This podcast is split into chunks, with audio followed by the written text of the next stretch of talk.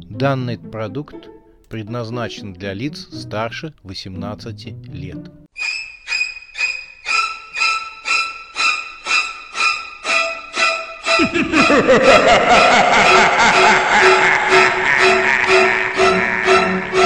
Пощекочи, нервишки.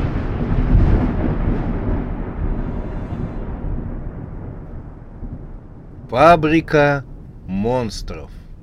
Часть шестая.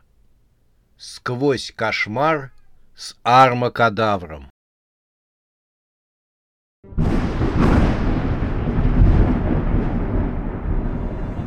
Нам нужно пройти этот цех. Обходных путей нету, прошептала белка. Макс еще раз выглянул из-за угла и посмотрел на великана поварском колпаке. Ростом великан был метров под десять, поэтому армакадавр был ему по пояс. На нем был грязный белый передник. Великан стоял возле разделочного стола. Одной рукой он вылавливал из кастрюли человеческие тела и отрезал им головы мясницким ножом громадных размеров. Позади него находились другие столы, на которых размещались пустые грязные кастрюли больших размеров. «А если мы тихонько пройдем?» — прошептал Макс.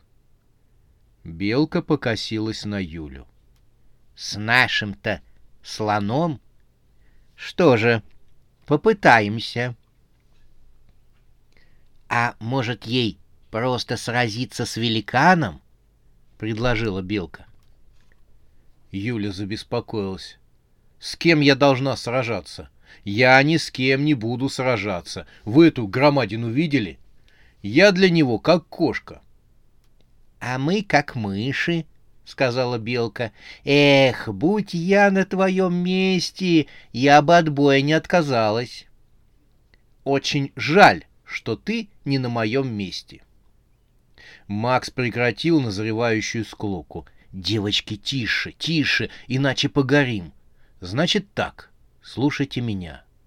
Идем все очень тихо, как мыши. А мамонт?» — спросила белка. «А мамонт идет, как цирковой слон на цыпочках. Тьфу ты!» — Макс сплюнул. «Юля, прости, я не хотел». «Ничего», — ответила жена. «Я уже привыкла. Хорошо, буду идти на цыпочках, как этот ваш цирковой слон». И они двинулись. Шли тихо, тихо, словно мыши. Двигаясь, они опасливо поглядывали на мощную спину великана, который орудовал мясницким ножом. Юля шла позади всех. Она боялась больше остальных, потому что понимала, что убежать у нее меньше шансов, чем у ее сотоварищей. Под ее конечностями зашуршало. Глаза Юли направились вниз. Серая кукла со злым лицом выкатилась ей под ноги. Армакадавр от неожиданности развернулся. Разворачиваясь, он задел стол с кастрюлями, и те с неприятным, пугающим звоном попадали на каменный пол. «Все! Финал!» — услышал над ухом голос белки Макс. Великан разом развернулся. Его поросячьи глаза на самоварной морде сразу увидели невиданного зверя, такого большого и мясистого — Одним прыжком он оказался возле армакадавра и схватил его за шкирку. Из-под его ног выскользнули какие-то мыши, но великан на них даже не обратил внимания. С торжествующим криком он потряс тушу армакадавра и повесил ее на мясницкий крюк. «Бежим! Бежим!» — лопотала рядом с Максом Белка, когда они бежали по коридорам цеха. «Вот свезло так свезло!» Макс остановился как вкопанный. «Там Юля, я должен вернуться». Белка до крови вцепилась в его руку и потащила за собой.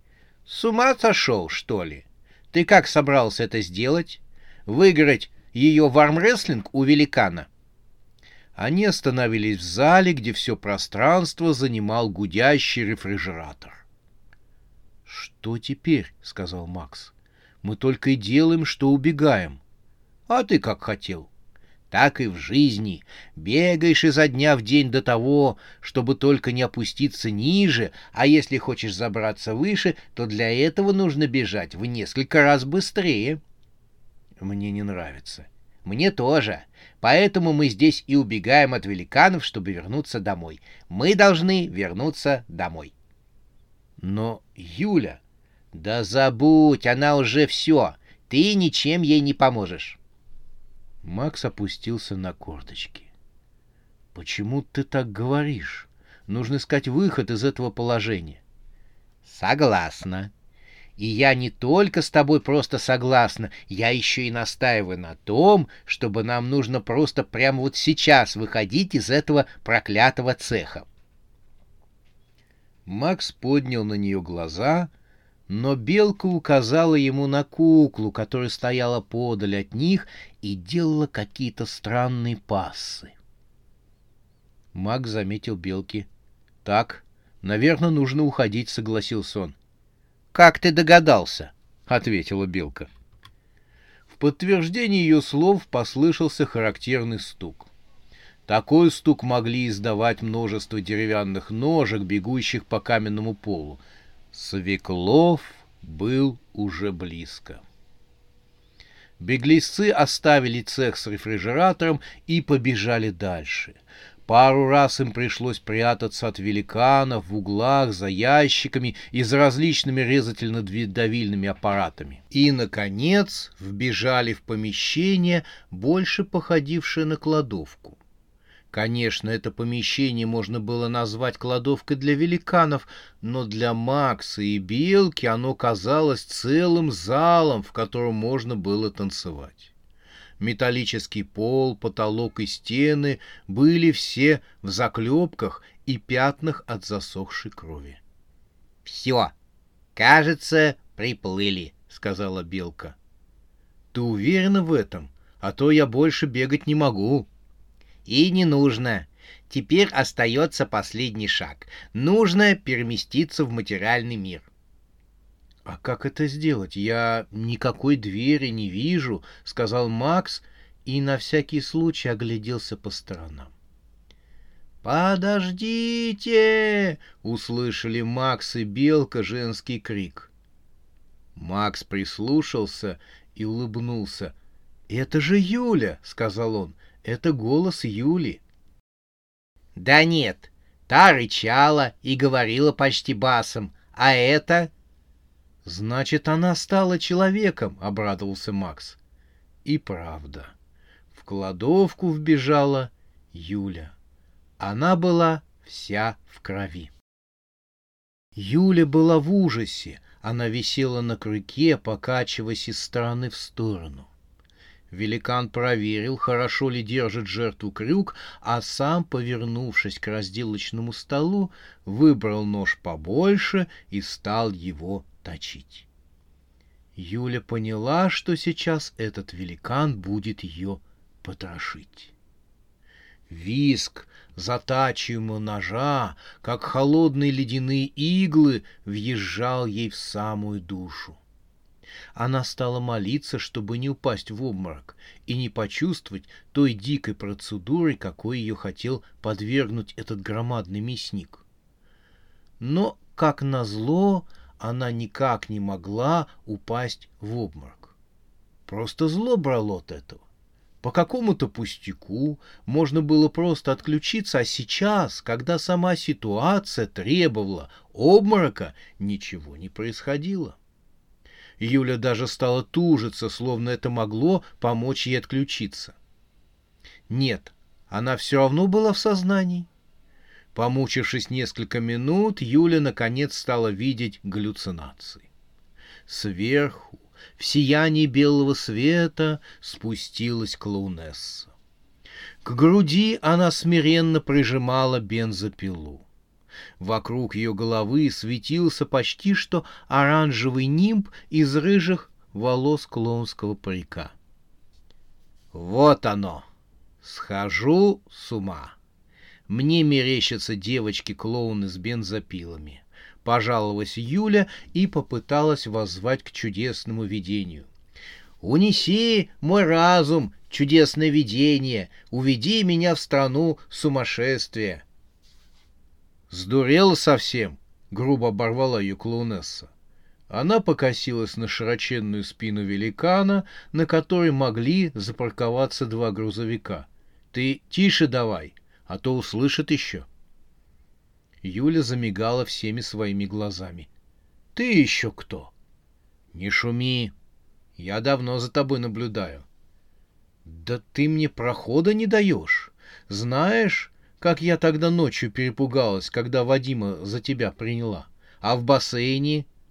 «Тише. Все знаю. Я за тобой таким образом приглядываю. Я твой ангел-хранитель». Хорош ангел, который ходит с бензопилой. Помолчи.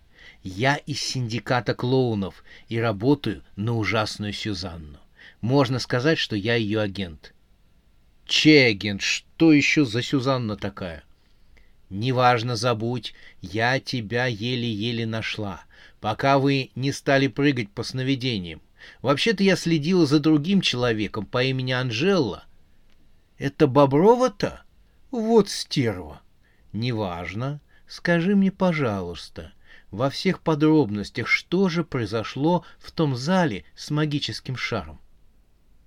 А тебя разве там не было? Что ты увидела в шаре, дура? Сама дура.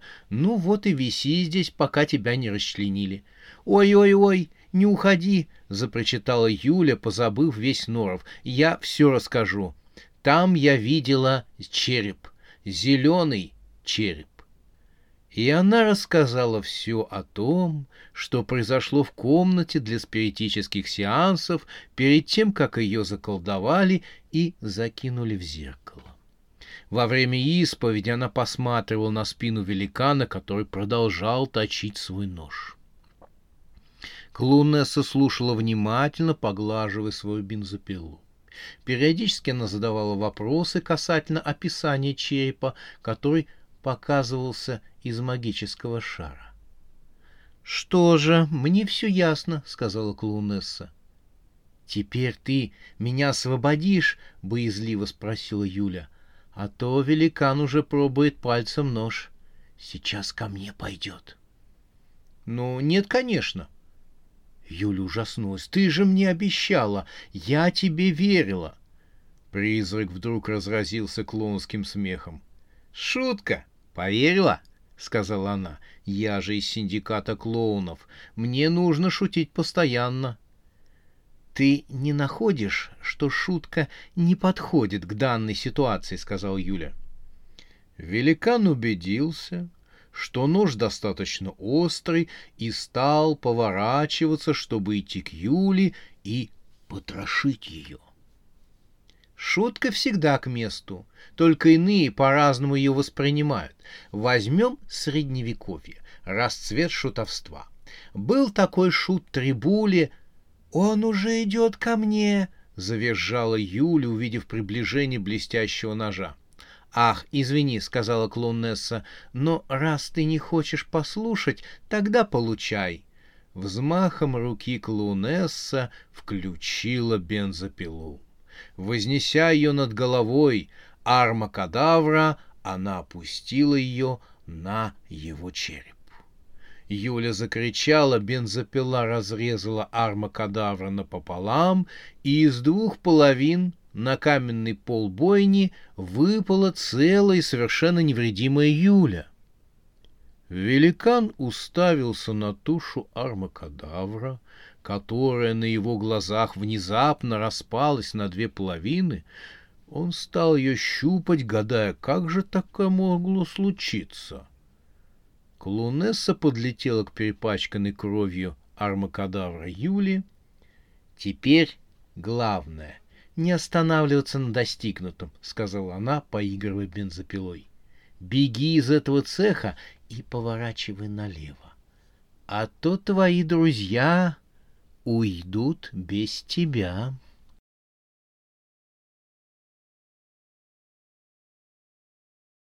Макс сжал Юлю в своих объятиях. Их губы слились воедино.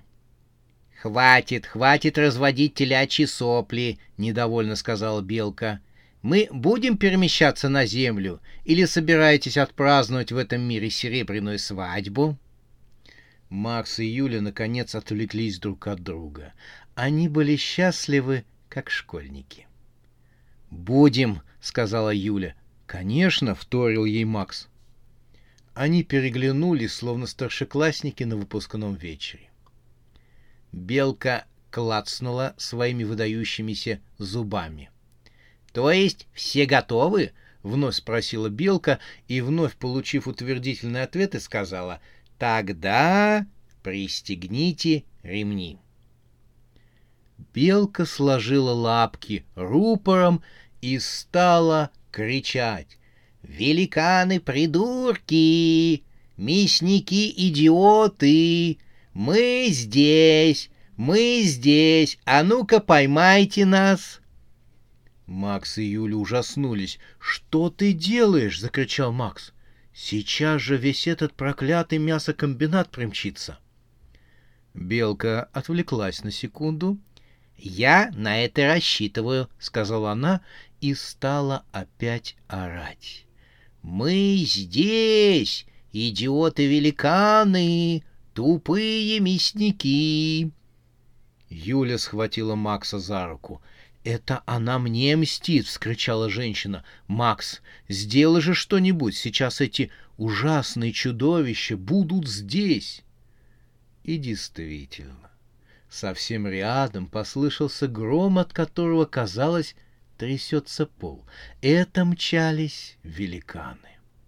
Макс попытался остановить белку — «Ты понимаешь, что сейчас все примчатся?» — зарычал он на нее. Белка высвободила лапки.